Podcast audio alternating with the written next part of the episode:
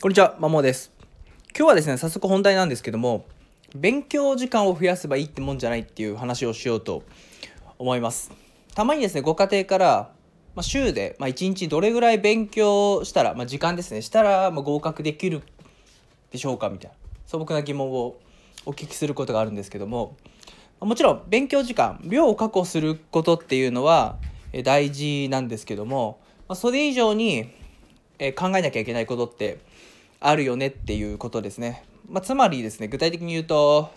この今日の勉強でどういうことが理解したのか、どういう知識がついて、どういう思考が身について、どういうことが理解できるか、まあ、成果ですよね。まあ、例えば数学で言うと今日1日、まあ、2時間の勉強で、まあ、例題5問を、まあ、完全に理解して、まあ、人、まあもちろん自分自力で1から10まで解けるし、まあ、究極人に分かりやすく説明できるぐらいまで理解を掘り下げた。っていうのが一つの成果。だったり、英語であれば英単語を、100、100、100個覚えたとかですね。えっ、ー、と、まあ、ここの、まあ、例えば、まあ、ネクストステージっていう英文法の教材の、まあ、30ページから46ページまでの、えー、内容を一通り、まあ、もちろん全頭、まあ、か完全に答えは理解してるしなぜその答えになるかが分かったとかですね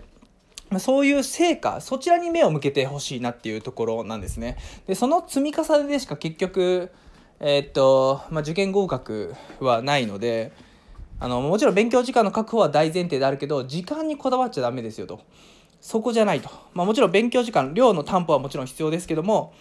えー、っと、大事なのはその日、その日ごとのどういうことの成果物です。成果物成果物じゃないな。成果ですね。どういう問題を解けるようになったのか、どういうことを理解したのか、どういう思考が身についたのかというそっち、そちらの方がはるかに重要ですっていう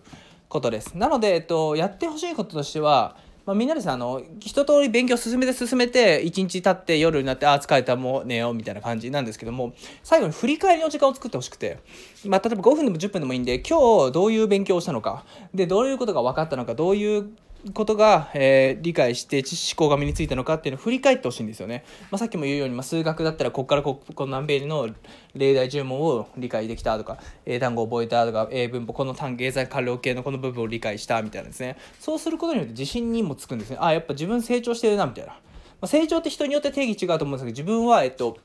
まあ、今まで、えー、なかった知識を身につけるとかあのできなかったことができるようになった。昨日とか比較した時。なんで、まあ、毎日成長してるわけなんですよ。普通に勉強してれば。だからその成長点どういうところが成長したのかって自分で振り返ることによって、まあ、自信にもなるしああこんだけやったんだ。自分頑張ったんやって、まあ、自分自身をねぎらうこともできてる。ので、まあ、いざというなった時に、まあ、不安に落ちるんですよね受験前って。自分なんかどん本当に大丈夫なんかみたいな、まあ、例えば直前に一番やっちゃいけないから新しい問題に手出して分かんないとこが出てきてああ全然だ分かんない。自分ダメじゃああダメみたいな。どうしようみたいな。なるんですけどもそういう時にこれまでにできたことを振り返ることを思い出すとあ自分こんだけこれまでやってきたんだみたいな風な感じで自信を取り戻すことにもつながるんで是非、えーとまあ、勉強時間にこだわることは大事だけどもあ勉強時間ももちろん担保量は必要だけどもそれ以上に一日の成果ですね。どういうことを理解します？その成果の方に目を向けてほしいというところでした。以上です。